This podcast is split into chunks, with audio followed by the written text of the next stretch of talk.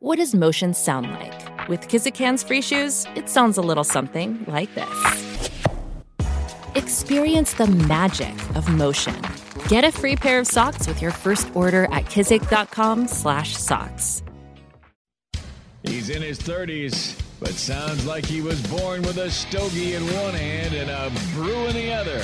Now, say my name. It's Schmitty on Hail Varsity Radio. I got the body of a taut, preteen Swedish boy.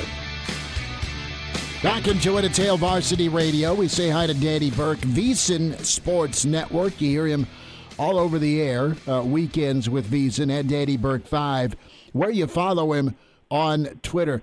Daddy, pretty hot and heavy NFL weekend. We'll start there. You have Mother Nature wanting to see some Thursday night football, potentially Atlanta, Carolina. Let's start with Thursday night.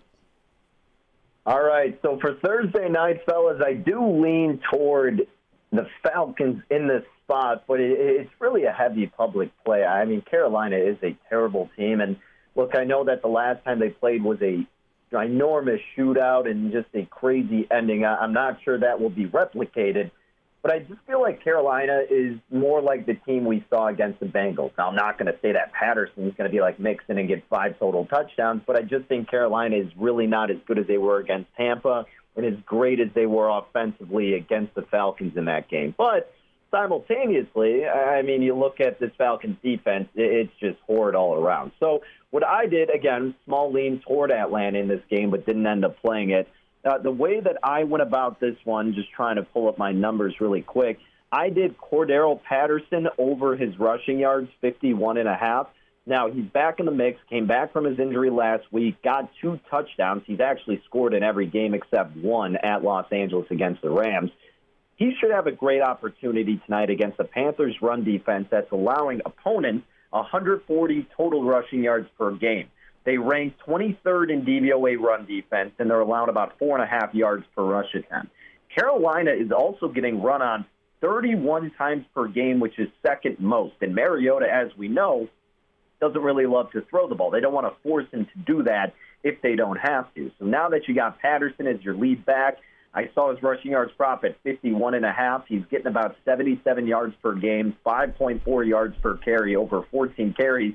My number has him to about 15 carries for 70 rushing yards. So I pulled the trigger on him over 51 and a half, and I'd probably play it. Ideally, it gets lower than 55 and a half, but if you really want to get involved, I'd, I'd still say that's a go at that price. Uh, the other bet that I had then was PJ Walker over 173 and a half for his passing yards. Now, this one actually, the better number is right now after I placed it like 165 and a half. But I tell you how bad Atlanta's defense is, man. I mean, they're allowing 310 passing yards per game and 417 total yards of offense. They rank 29th against the pass, according to DVOA. They're allowing opposing quarterbacks to complete 69% of their passes, which is second worst. Falcons allowing 28 completions per game, dead last. They're also getting thrown on 40 times per game, which is second most in the NFL. The first go around, PJ Walker only had 19 completions, yet he threw for 317 yards. That's almost 17 yards per completion. I'm assuming they're going to be trailing in this game. They'll need to be passing it. They'll be able to at least move the ball against the crap Falcons secondary. So again, I played PJ Walker over 173 and a half passing yards. I think he gets to about 200 in this game. So those are the two props I got as an official play, and I do have a lean toward Atlanta for a side.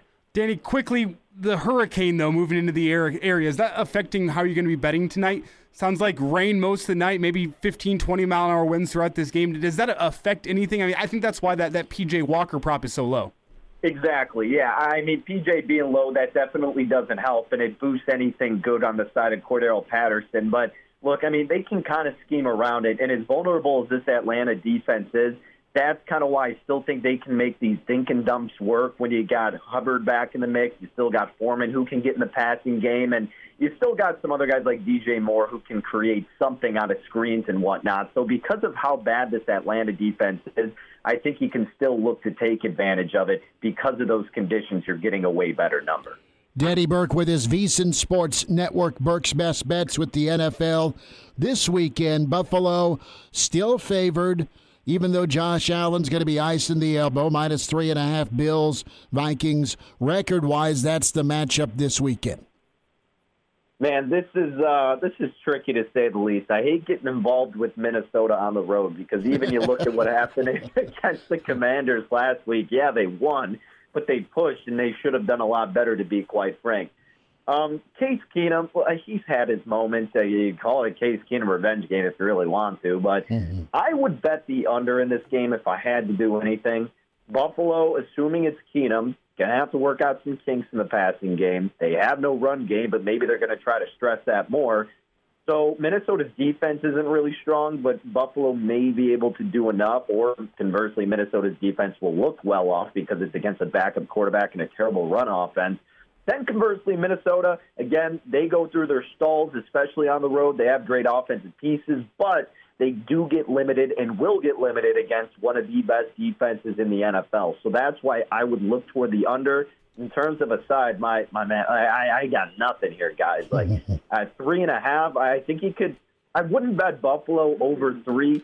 I would honestly eh, tease up Minnesota to maybe over 10 points. That would be what I would do with a side. But again, my top play would be something revolving around the total and going under. Daniel, let's go to Sunday morning football, the NFL's first ever regular season game in Germany. The Seahawks taking on the Buccaneers, where the Buccaneers are a three point favorite. What's your lean here? I'm betting the under for this game, under 44 and a half. You've already seen some big movement for this game. It opened 46 and a half, and now, like I said, you're you're getting it at 44 in the hook.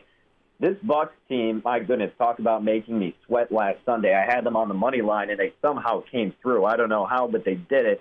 But their offense has been annoyingly frustrating. I mean, they're only getting five yards per play, which is 29th in the NFL. And they have these play calls where it's just behind the line of scrimmage. I don't know why Leftwich is dialing this up. It clearly isn't working. The receivers are dropping easy passes left and right, and they have virtually no running offense with Leonard Fournette. They're throwing the ball the most in the league and running it the fewest. Seattle's defense is actually fairly solid. Give credit where credit's due. Pete Carroll has done a tremendous job on that side of the ball and with the rookies they brought into the organization. They ranked 12th in overall DVOA defense and 14th against the pass. So with an already struggling Bucks offense, I think Seattle can limit them enough. And then you look at the other side. Well, Seattle's offense, yes, you have the most efficient passer in Geno Smith, but if Pete Carroll can run the ball, that's going to be his number one option and that's the weaker part of Tampa Bay's defense. And their defense is still good. We're just saying they're bad because the Bucks look bad. And yeah, they've regressed because they were amazing the last two years. But again, they're still good. They're sixth against the pass, 13th against the run. They're allowing 4.6 yards per carry. So they're not terrible. They're just not as dominant as the past standards have set for them. And being in an international spot, I think that can cause for a lower scoring game in general. So if you get it over 44, I like playing that game under. Any voice in your ear uh, on taking Nebraska in the 31? Oh my gosh, I don't know. You'd want to say yes, but I, I've said that for so many games with Nebraska this year. I, I don't like to lay high spread. You know what? Just wait for Michigan and get out to an early lead and get a better number, and then jump in on Nebraska because they'll still be competing at the in the second half while Michigan kind of gives up. So I'm staying away from my favorite team free flop there. But I will say one more: bet the Bears this weekend, baby. They're beating the Lions. There's another hometown play for you. if you don't want to bet Nebraska, trust me with the Bears. Justin Fields, he does look like he's coming into his own. Over under on Fields rushing yards, Danny. Where are you going?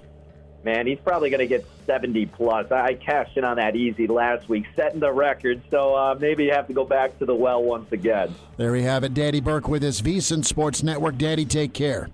Thank you, fellas. Have a good one.